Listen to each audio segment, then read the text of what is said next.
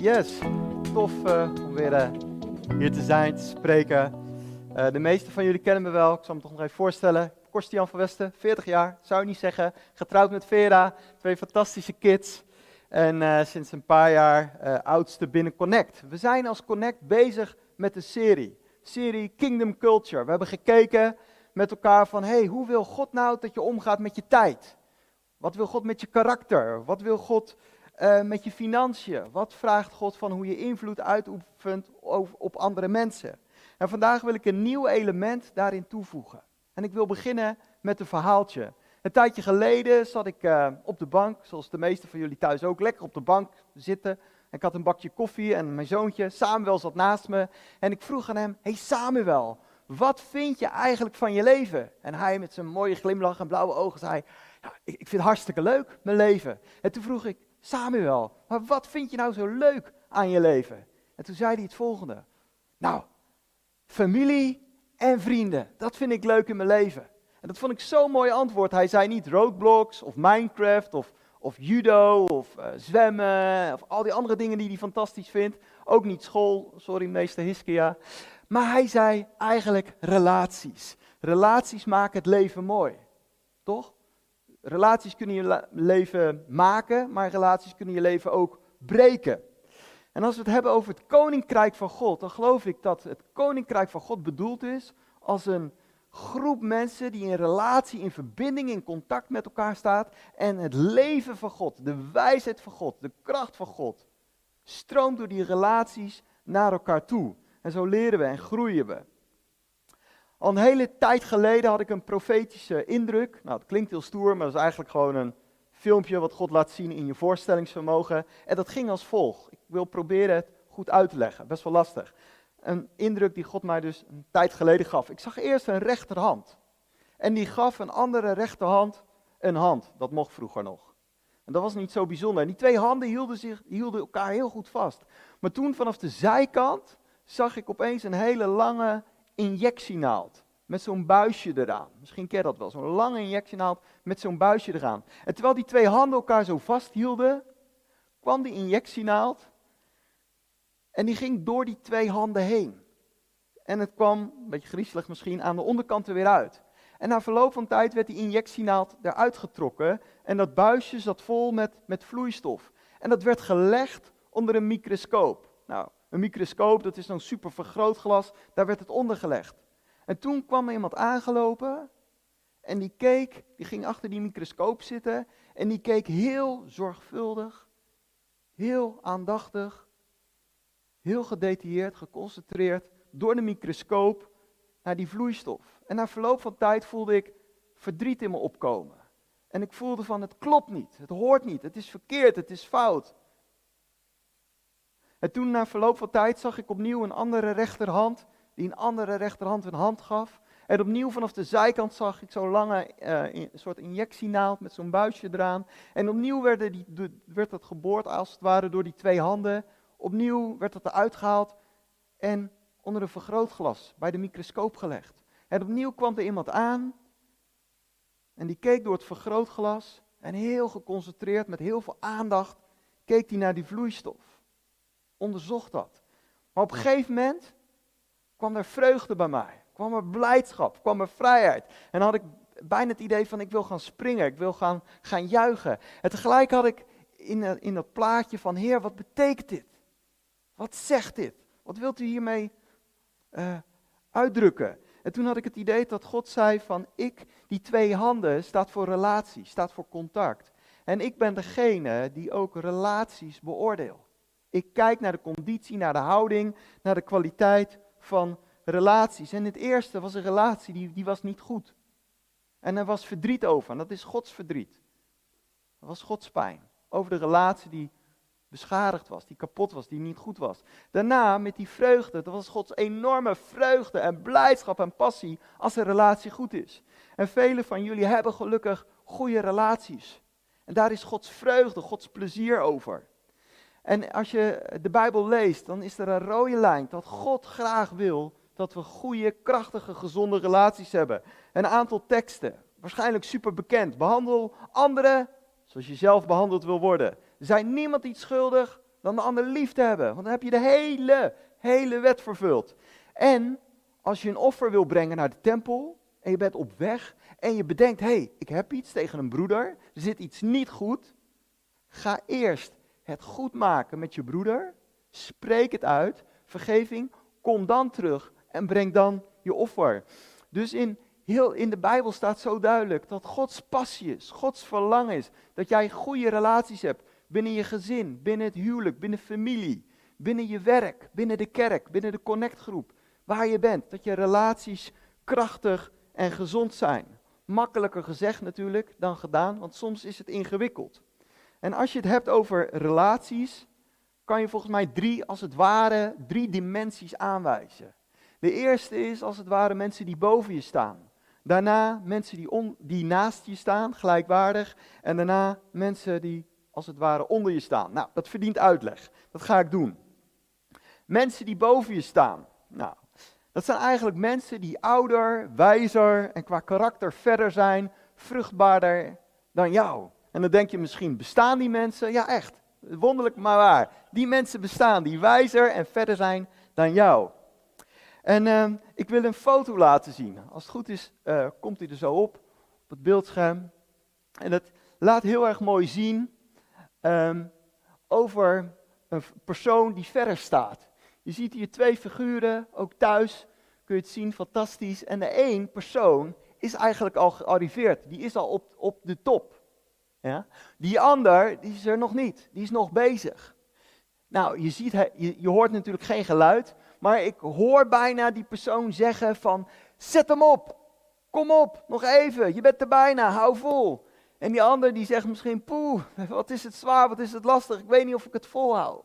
En je ziet de dynamiek dat diegene die al wat verder is, op zijn bestemming aan de top, zich inspant, zich eigenlijk en dienende houding om die ander uh, verder te helpen. En die ander laat zich ook helpen. En ik geloof dat is zo het koninkrijk van God. Dat God ons mensen heeft gegeven die misschien in bepaalde gebieden verder zijn. Die je kunnen leren in een thema, in een, in een onderwerp. Wat ik een, zelf een heel mooi voorbeeld ervan vind, is de relatie tussen eigenlijk mentor en leerling van Paulus en Timotheus. Ik wil hem voorlezen. 2 Timotheus 1, daar staat vanaf vers 45. Wat zou ik het fijn vinden om je weer eens te zien? Dat zegt Paulus tegen Timotheus. Wat zou mij dat gelukkig maken? Want uh, ik herinner mij je tranen toen wij afscheid van elkaar namen. Ik weet hoe je op de Here vertrouwde. Net als je moeder Eunice en je oma Lois. En ik ben ervan overtuigd dat je geloof niet verzwakt is. Nou, mooi om te zien, hè? die generaties die hier bij elkaar komen, maar ook het vertrouwen en de bekrachtiging en de bemoediging die Paulus uitspreekt van, ik weet van jou Timotheus, dat je geloof niet verzwakt is. En dan de volgende tekst. Daar staat, Timotheus, je hebt altijd goed naar me geluisterd. Je hebt goed gekeken hoe ik leefde. En je kende mijn bedoelingen, mijn geloof, mijn geduld, mijn liefde. Je hebt gezien hoe ik heb volgehouden, ook toen ik veel moest lijden.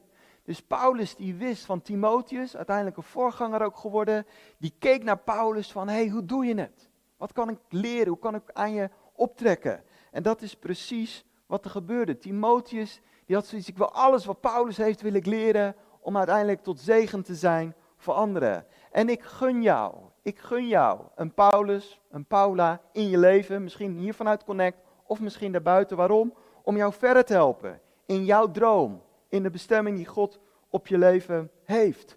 Nou, waarom is het zo belangrijk om een soort Paulus-figuur, een Paula-figuur in je leven te hebben die je verder kan helpen? Ik wil drie argumenten noemen. Er zijn er vast wel meer, maar drie argumenten. Het eerste is, de ervaring leert dat een mentorfiguur enorm helpend is in je leven.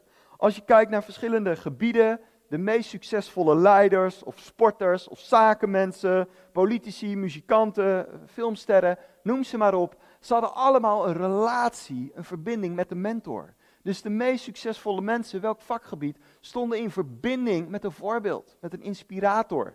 Die hadden zoiets, ja, je, je kan staan op de schouders van hun. Je hoeft het wiel niet opnieuw uit te vinden. Ja? Dus dat is de eerste reden. Tweede reden staat om overwinning te boeken. De Bijbeltekst, Spreuken 24, vers 6, daar staat, want door goed overleg kun je de oorlog in jouw voordeel beslissen. Betrouwbare adviseurs zijn de basis van de overwinning. Nog een keer, omdat die zo mooi is. Door goed overleg kun je de oorlog in jouw voordeel beslissen. Betrouwbare adviseurs zijn de basis van overwinning. Nou, ik weet niet wat jouw oorlog op dit moment is. Misschien met corona toch een stuk uh, zwaarmoedigheid. Dat je toch wel pittig vindt. Dat het een lastige periode is. Misschien heb je te maken met een stuk verslaving in je leven. Of een blokkade of een barrière. Maar dan zegt de Bijbel iets. Een principe van God. Een instructie van God. Door betrouwbare adviseurs kun je de oorlog winnen. Kun je een doorbraak uh, zien. Um, wat ik zelf een heel mooi verhaaltje vind, is een verhaaltje van Larry Crabb. Ik weet niet of jullie hem kennen. Dat is een man, die is nu al iets van 70 of zo. En uh, uh, is een schrijver, psycholoog, psychiater, die heel veel bestsellers heeft geschreven. Zijn boeken zijn in heel veel talen vertaald. Enorm veel fantastische boeken geschreven. Maar wat ik zo bijzonder vind aan Larry Crabb, toen hij een jaartje of 60 was, had hij een belangrijke beslissing te nemen. Stond op een kruispunt. En hij zei, was hij 60, heeft hij allemaal boeken geschreven, allemaal bestsellers. Toch was, zei hij, ja, toen stond ik op een kruispunt van mijn leven. En toen belde ik mijn geestelijk vader op, gewoon om te overleggen. Gewoon inspraak te hebben om uh, inzicht te krijgen. Dan denk ik, wat een nederigheid dat je, uh, terwijl je zelf al zoveel hebt bereikt, zoveel inzicht, gaat bellen om inspraak te krijgen, om vooruit te komen, om je beloofde land in bezit te hebben. Nou, wij als, uh, als Connect Kerk zijn ook enorm gezegend met de verbinding met Engeland. Als we als oudste wel eens uh, af en toe iets hebben van, hey, hoe kunnen we hiermee omgaan? Doen we het wel goed? Dat we Pieter uit Engeland kunnen vragen om raad, om advies. Uh, fantastisch om te doen. Het helpt, het werkt. Tweede is op het principe van God rust, zegen. Ik geloof het koninkrijk van God heeft heel veel principes. Heeft heel veel instructies. En om die toe te passen, ontwikkeld, komt eigenlijk ware de, de zegen van God naar je toe. Het principe om respect te hebben voor gezag, zie je in heel de Bijbel door, is gewoon hartstikke goed. Je ziet bijvoorbeeld in Efeze van eer je vader en moeder, zodat je een goed en een lang leven hebt. Als er een profeet komt en je ontvangt hem en je waardeert hem, zul je het loon krijgen van de profeet. Is iemand ziek, uh, roep een oudste. Nou, dat kan inderdaad een, een, functie zijn, kan ook een leeftijdsgrens zijn. Er zijn twee visies op dat woord oudste. Maar roep iemand met gezag. Ja, niet alleen functie, ook leeftijd. En wat gebeurt er dan? Dan zul je gezond worden. Ja, God zal het gebed verhoren. Dus er zijn heel veel principes dat God zegt van stel je maar nederig op. En je zult uh, uh, gezegend worden. Maar waarom gebeurt het dan niet? Waarom gebeurt het uh, niet? Altijd, toch? Nou, er zijn verschillende redenen. Soms zijn er ook niet goede mensen beschikbaar. Die tijd en energie willen geven om jou verder te helpen. Dat je het wel zou willen, maar dat ze er gewoon niet zijn. De personen die jou in jouw vakgebiedje verder kunnen helpen. Een tijdje geleden, een paar jaar geleden, had ik een uh, mannengroepje. Een aantal van jullie waren daarbij. En toen vroeg ik aan ongeveer tien mannen van de kerk van... Wie van jullie heeft een voorbeeldfiguur gehad? Een mentor gehad? Iemand waar je echt aan op kon trekken. Die in jou geloofde. Die jou investeerde. En van die mannengroep van een stuk of tien waren er maar twee of drie die zeiden: Ja, dat heb ik gehad. Ik heb iemand gehad die in mij, het in mij zag zitten, me verder hielp, goede vragen stelde en me bemoedigde. De anderen zijn eigenlijk opgegroeid en opgeontwikkeld in het koninkrijk van God zonder zo'n mentorfiguur. Dus dat is een reden waarom we vaak niet gebruik maken van vader- en moederfiguren, omdat ze simpelweg niet altijd beschikbaar zijn. Tweede, het is misschien een beetje spannend om te zeggen, maar ik ga hem toch zeggen, soms is het ook je eigen drempel. Soms, kijk naar mezelf, je eigen onafhankelijkheid, of een stukje angst, of een stukje trots, of misschien een stukje schaamte om over die drempel te komen om te zeggen van, ik heb een oude figuur nodig, een wijze figuur die inspraak heeft. En het is een beetje trendy tegenwoordig, helaas, om dan te zeggen, joh, ik heb God en ik zit samen met Jezus op mijn heilige eilandje en ik zoek het wel uit. Ik heb eigenlijk niemand nodig. Ik vertrouw gewoon Jezus en voor de rest eigenlijk niemand. Nou, eigenlijk doe je jezelf daarmee tekort. Uh, stap je eigenlijk uit de koninkrijkcultuur. Het derde, wat ook natuurlijk is, is soms slechte ervaringen. Misschien heb je je tijd, je geld, je energie gestopt in zo'n voorbeeldfiguur. Maar ben je teleurgesteld en heb je zoiets, nou, van mij hoeft het niet meer.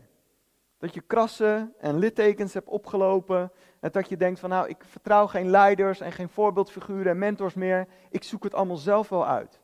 Ik denk dan heb je fases. Je mag daar verdrietig over zijn. Je mag een fase daar boos over zijn. Je mag zelfs misschien wel even een periode denken van wat ben ik zielig. Maar daarna moet je eruit komen. Uit wat je hebt meegemaakt. Uit het land van verdriet en rouw. Waarom? Om uiteindelijk te komen uit die slachtofferrol. Om te vergeven en een nieuwe stap te maken.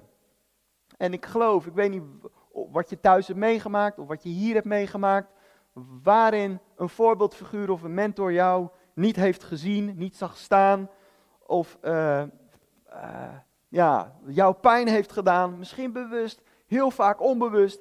Maar ik geloof dat God uit jouw pijn goud wil laten stromen. Welke littekens je ook hebt opgelopen, dat God het wil gebruiken, absoluut ten goede dat jouw negatieve ervaring, wat het ook is geweest, niet het laatste woord heeft, maar dat God zegt van, ik wil het gebruiken ten goede keren om het beloofde land, wat, wat ik voor jou heb, in bezit te nemen.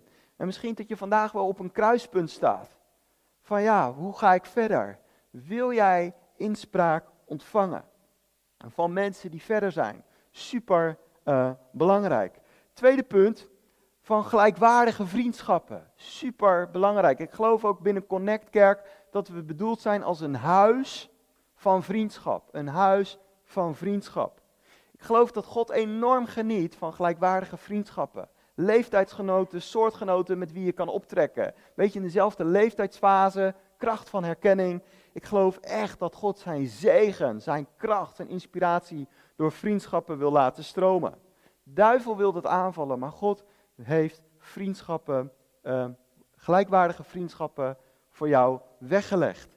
En het derde punt, dus we hebben boven gekeken, we hebben heel kort gelijkwaardig gekeken. Volgende week ga ik daar nog veel meer over vertellen, over gelijkwaardige vriendschappen. En als derde, mensen die als het ware onder je zijn. Nou, dat bedoel ik niet dat ze slechter zijn of minder, dat bedoel ik absoluut niet.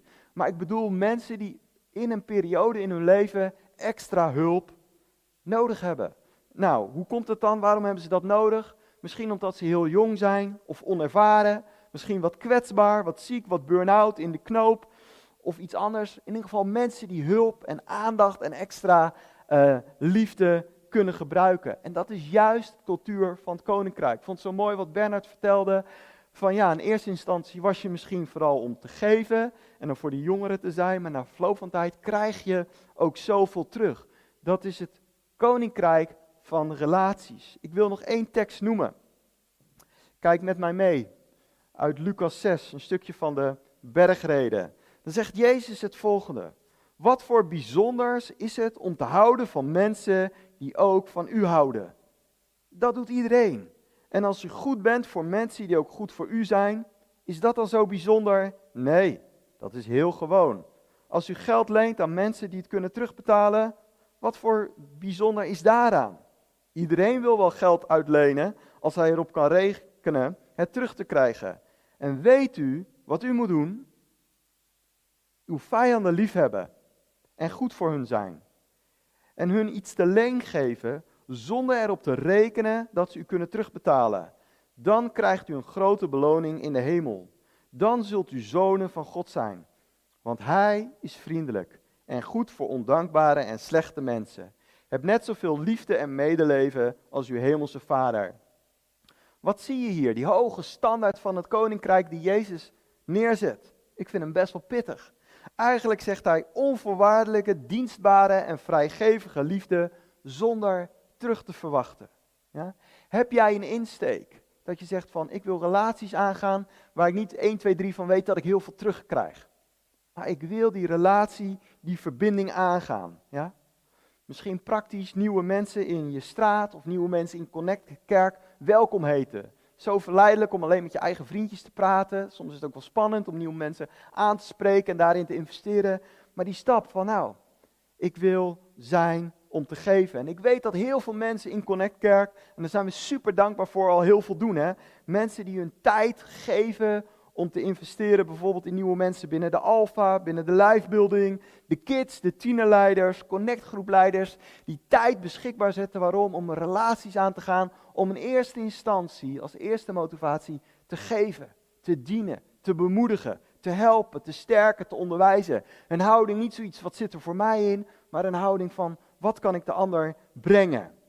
Maar toch, dit punt is zo het koninkrijk. Dit is zo het hart van God. Toch zijn er twee gigantische valkuilen. Echt twee grote valkuilen. Ik ben er alle twee ingestapt. Alle twee ingestapt. Eerste is dat je, gaat, ehm, dat je dit punt oppakt als een soort martelaar. Van pas als het heel lastig is en heel moeilijk en als het kruis heel zwaar is, ja, dan is pas koninkrijk van God. Christelijke relaties, ja, moet vooral pittig zijn, jezelf verlogenen, met de meest lastige mensen en dingen omgaan, ja, dan ben ik pas goed bezig. Hoe moeilijker, hoe meer van God. Weet je, als God mij roept voor Alaska en uh, Siberië, dan weet ik zeker dat van God is. God zal me nooit roepen naar Hawaii.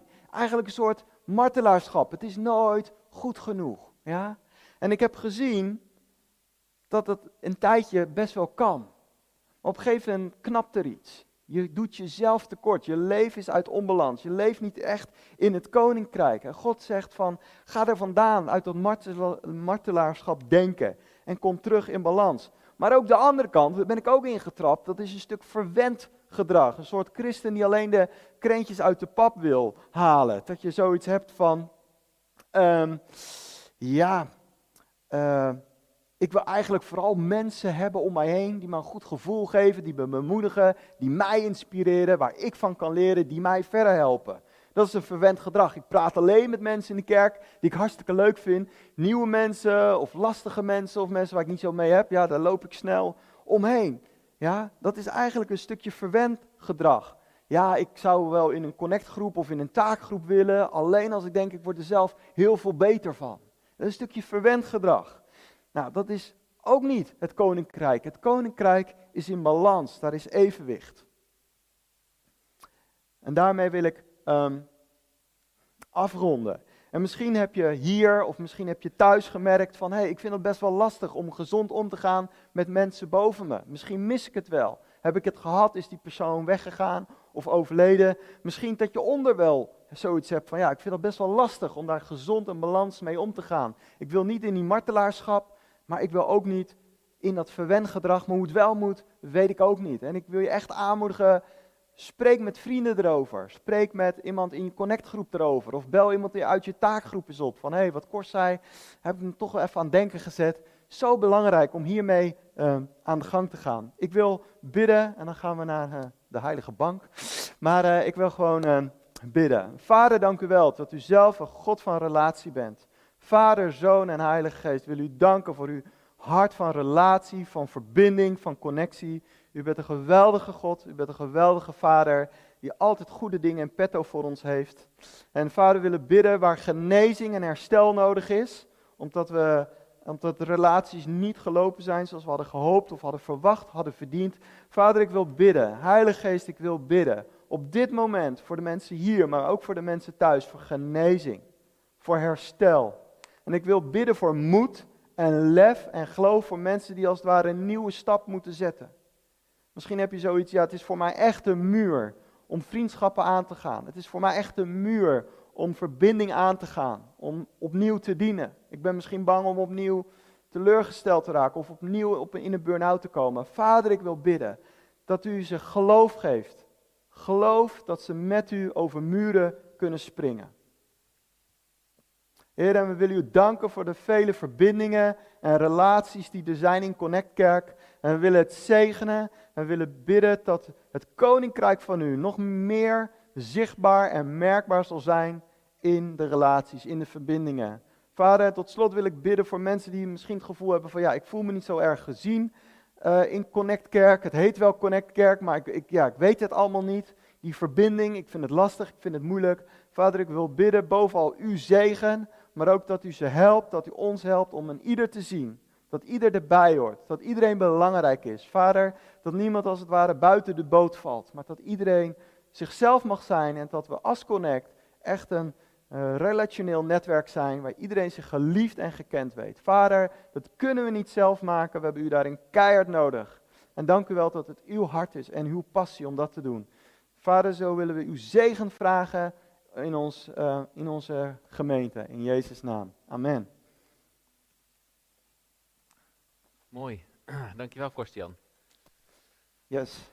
Ja, zoals jullie ongetwijfeld uh, weten, is er nu ruimte voor uh, QA, vraag en antwoord.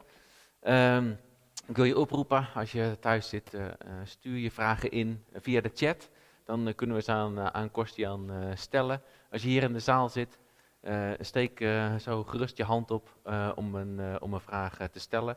Ik denk dat Korstian heel erg blij is met alle vragen. Omdat dit volgens mij best wel een, een onderwerp is wat, wat veel mensen aanspreekt, hè, relaties uh, binnen en buiten Connect. Dus uh, stel je vraag via de chat of hier uh, zometeen gerust. Um, ik, heb pas, al, ik, heb, ik heb al een, een vraag voor je bedacht, Kors. Um, wat, kijk, je hebt het over de kracht van relaties, hè? Uh, en je noemde dat dat een, een belangrijk principe is binnen mm -hmm. het Koninkrijk van ja. God. Wat maakt, wat maakt de relatie dan zo belangrijk in het Koninkrijk? Snap ja. je? Ja. Nou, ik denk dat God ons wil zegenen. En God zegent ons op, op allerlei manieren. Hij zegent ons in de aanbidding. Hij zegent ons door bijbelstudie. Hij zegent ons door grote conferenties. Maar misschien ben ik wel het meest gezegend na mijn eigen tijd met God. Door vriendschappen. Door relaties voor mensen die mij bemoedigden, steunen. Maar ook die mij confronteerden. Dat is ook liefde. En scherpe vragen stelden. En ik geloof, relationeel, uh, relaties is natuurlijk maatwerk. En, en, en, dan gaat het vaak om de diepere dingen. En dat vind je in relaties. En daardoor geloof ik dat, dat daar de zegen doorheen stroomt. En daar ben ik het meest van gegroeid. Oké. Okay. En kun je een paar bijbelse voorbeelden noemen van, van goede relaties? Uh, een, een, mentor of gelijkwaardig. Uh, nou, wie, wie inspireren jou? Judas en Jezus in elk geval niet. nee, uh, nou ja, wat ik net noemde, Timotheus. Ook omdat hij zelf zo'n fantastische leider is geworden. En die mm -hmm. relatie ja, is, is gewoon super sterk. En ook omdat Timotheus, die wou niet, uh, Paulus wou van Timotheus volgens mij, als ik het lees, niet een kloon maken. Dat hij ja. precies hetzelfde moest denken. Maar tegelijk merk je in Timotheus dat hij wel echt beïnvloed is en geleerd door Paulus. Maar tegelijk ook een stuk eigenheid meegebracht heeft. Ja. Nou, dat, uh, ja, dat vind ik een inspirerend voorbeeld. Je ziet in het Oude Testament Mozes en Joshua, vind ik een fantastisch voorbeeld dat de een een weg bereidt en dat de ander daarop voort mag beduren. En mm. ik denk, daar is het voor bedoeld. Oké, okay. Ik heb hier een vraag, uh, die is uh, ingestuurd. Super. Kun je ook mensen uh, mentoren of kun je mensen begeleiden als je maar één fase verder bent? Jazeker. dat is een hele goede vraag natuurlijk. De vraag is altijd van, hoe goed moet je zijn om iets te doen? Hè? Dat is de vraag die eronder ligt. En ik denk zeker dat al ben je maar een stukje verder, dat je de ander kan, kan helpen. Absoluut. Ja. En heb je daar een praktisch voorbeeld van? Kun je dat praktisch maken? Uh, in welk opzicht bedoel je? Nou, hoe zou dat eruit kunnen zien bijvoorbeeld? Ja. Nou, bijvoorbeeld als, als, als een, een echtpaar, ik noem wat, drie jaar getrouwd is. En uh, een ander echtpaar, misschien wel in Connect Kerk, die is verloofd. En die heeft zoiets van, ja, we willen ons eerder, we willen eerder trouwen maar we willen nog wel wat gesprekken hebben. Ja, dan kun je aan de ene kant natuurlijk kijken, ja, ik ben maar drie jaar getrouwd. Uh, maar als er een natuurlijke klik is en een verbinding en vriendschap, van waarom zou je niet iets voor die ander kunnen betekenen? Hmm. Waarom zou je niet een paar gesprekken kunnen hebben? Uh, want er zijn vast wel raakvlakken. Ja. Ja. Tof. Nou, heel praktisch. Is er iemand in de zaal die nog een, uh, een vraag heeft aan Korstian? Ik zie daar een hand omhoog gaan. De microfoon is onderweg. Zo. Mijn uh, vraag is, um, uh, hoe ga je om met iemand die te veel van je vraagt, zeg maar? Dus dat je wel liefdevol wil zijn en wil geven, maar dat je merkt dat diegene over je grens gaat. En uh, hoe kan je daar het beste, zeg maar, mee omgaan en liefdevol blijven en zo? Ja. Nou, volgens mij geef je het antwoord al een beetje zelf, hè? Over je grens gaan. Daar zit het. Het is heel makkelijk gezegd en in de praktijk veel moeilijker gedaan. Maar het is toch eerst je eigen grenzen weten. Wat kan ik aan, wat kan ik niet aan? Dus eerst bewustwording, waar liggen mijn grenzen? En dan de tweede, en die is veel lastiger, dan je grenzen aangeven. Uh, en aan die ander benoemen van, joh, ik vind je hartstikke tof, ik vind je een leuk persoon, ik mag je graag, maar mijn energielevel of mijn tijdlevel is, is maar minimaal. En ik wil je daarin niet afwijzen, maar ik wil wel zeggen tot hier. En dat is niet omdat ik je niet leuk vind of slecht vind, maar dat is gewoon haalbaar voor mij. Zodat je echt vanuit de ik-boodschap die grens uh, neerlegt. En ik merk van in de eerste paar keer is dat een beetje spannend en eng, maar op een gegeven moment uh, wordt het steeds makkelijker. Mhm. Mooi. Is er nog een vraag in de zaal? Zie je daar een hand omhoog gaan? Helemaal voorin.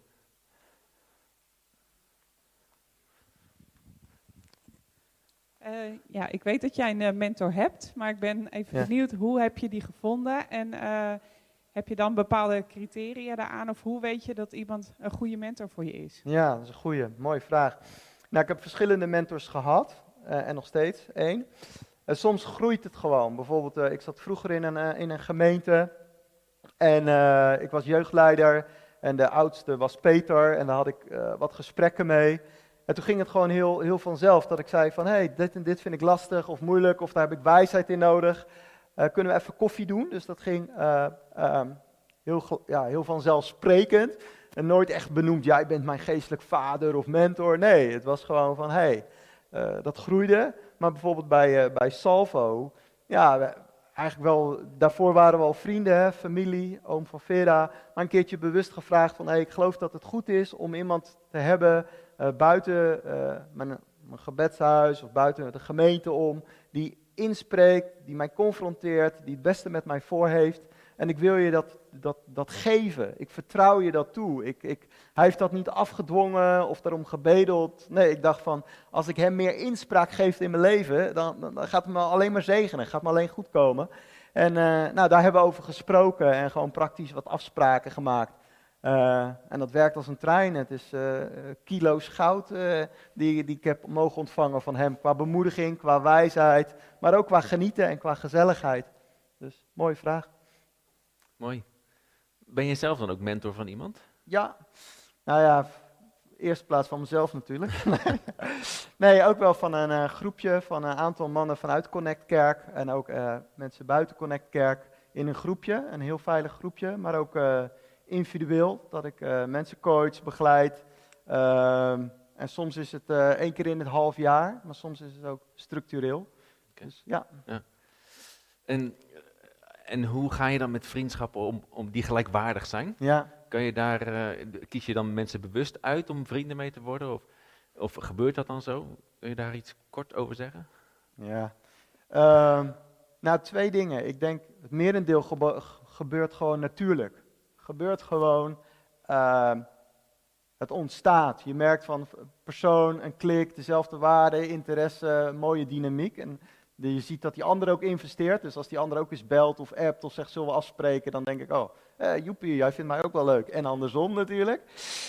Maar heel soms is het ook wel uh, geleid door de Heilige Geest. Bijvoorbeeld, ik heb één keer gehad dat ik echt bij één persoon dacht van, uh, ja, ik, ik moet in jou investeren, want we gaan hele bijzondere vrienden worden. En uh, dat was John, sommigen kennen hem wel. Nou, nou, na twintig jaar is dat nog steeds zo, maar mm. ik weet nog echt dat moment dat de Heilige Geest dat zei. Mooi. Ja. ja, heel tof. Nog ruimte voor een laatste vraag hier uit de zaal? Anders ga ik mijn laatste vraag stellen. Um, je, je, we hebben het dan eens over togetherness hè, ja, de Connect ja. Hart, de, de waarde. Um, wat, je, je noemde al mensen, het kan zijn dat mensen zich niet gezien voelen in Connect ja. Wat, wat denk jij dat er nog beter kan? Ja, dat is Als een mooie vraag zeg. Uh, het kan altijd wel weer beter. Nou, Eén ligt ook aan die persoon zelf. Van hey, zit je in een connectgroep of in een taakgroep? Bezoek je de diensten? Kom je soms even wat eerder, normaliter om koffie te drinken, blijf je hangen om koffie te drinken. Soms is het dat iemand gewoon ook enorm aan zijn tak zit en denkt van ja, ik, ik, uh, ik heb genoeg ballen omhoog te houden. Ik, ik, kan eigenlijk, ik wil misschien wel vriendschappen en relaties, maar het komt even niet uit. Dus dat ligt soms ook aan die persoon zelf. Het tweede is um, ja, dat we als gemeente altijd mogen kijken van hey, welke persoon hebben we een tijd niet gezien? Of welke persoon zit niet zo lekker in zijn vel? Of eens bidden van heer, welke persoon mag ik eens appen om langs te gaan? Um, en daarin initiatief nemen. Het is vaak angst wat ons weerhoudt, mij ook. Maar gewoon initiatief nemen van, hey, ik, uh, ik heb je tijd niet gezien. Ik wou gewoon even checken van, uh, hoe staat het ermee? En uh, ja, ik denk dat is een taak van ons, uh, van ons allemaal. Dat is niet alleen van het welkom of omzien, maar van ons allemaal. Ja. Dus, ja. Mooi. Tof, dankjewel. Uh, mocht je nou door willen praten of nog meer vragen willen stellen, zet ze in, in de chat of, of neem contact op via de website. we beantwoorden je vragen graag. We willen heel graag dat iedereen gezien is. We willen, iedereen, willen dat, uh, dat iedereen zich, zich thuis voelt binnen Connect. En dat ze zich ook kunnen ontwikkelen. Hè. Het zijn met een geestelijk vader, geestelijk moeder. Of gewoon met, uh, met nieuwe vriendschappen. Dus uh, voel je ook vrij om daarin contact te zoeken. Echt mooi. Dankjewel, Korstian, yes. voor, je, voor je mooie woorden.